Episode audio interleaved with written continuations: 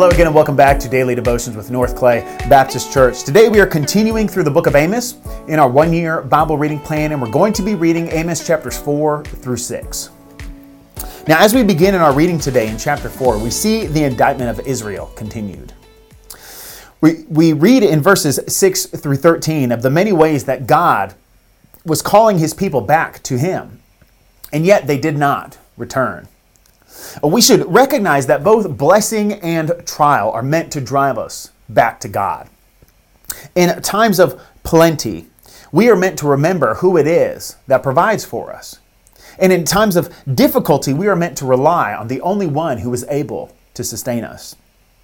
You see, in every circumstance, God is working to bring us closer to Himself as well as conform us to the image of His Son, Jesus Christ.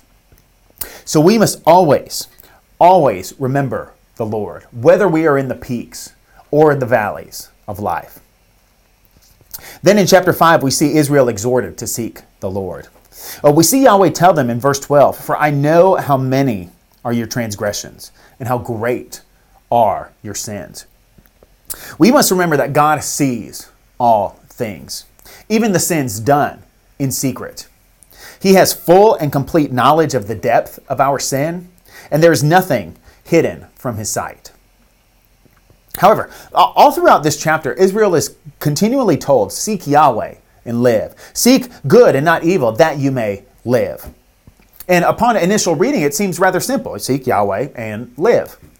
But if we've been paying attention to our Bibles, if we've been reading our Bibles, then this should cause us to despair. Because as the Apostle Paul tells us, no one is righteous.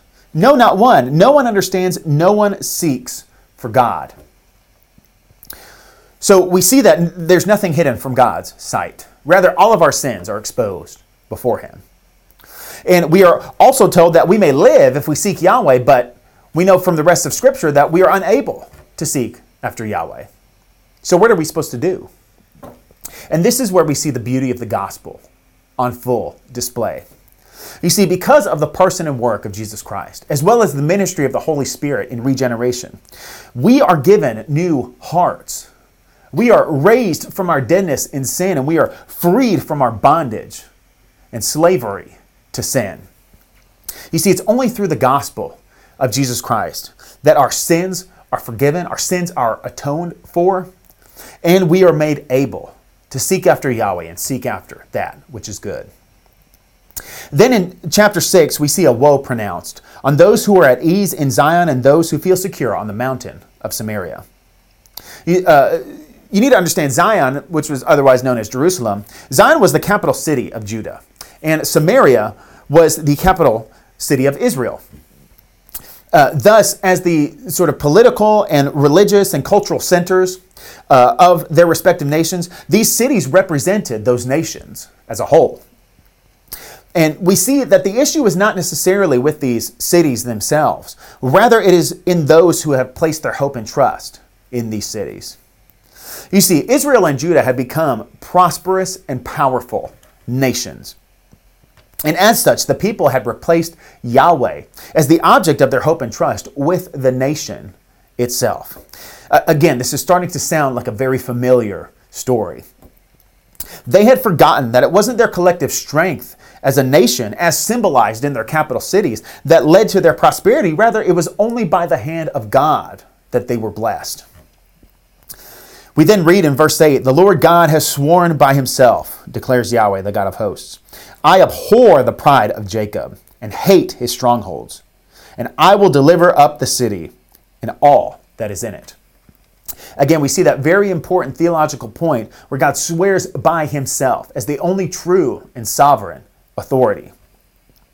But not only that, we are also told that he abhors the pride of Jacob and hates his strongholds, and he's going to deliver the city and all that is, or deliver up the city and all that is in it. But we must remember that it was God who had raised up the city. It was God who had fortified the strongholds of Jacob. We are reminded of that very important truth that the Lord gives and the Lord takes away as well as the fact that judgment is sure to follow for those who remain hardened in their sin. And we're reminded of the fact that it is only through the grace of the gospel that sinners are brought to repentance and faith. You see, only when we, by, by, grace through faith, only when we wholly trust in the finished work of Christ upon the cross, only then will we be able to repent of our sin. Will we be able to forsake our hope and trust in man made institutions? Will we be able to abandon our idols? Only when we fully trust in the gospel of Jesus Christ will we be able to seek Yahweh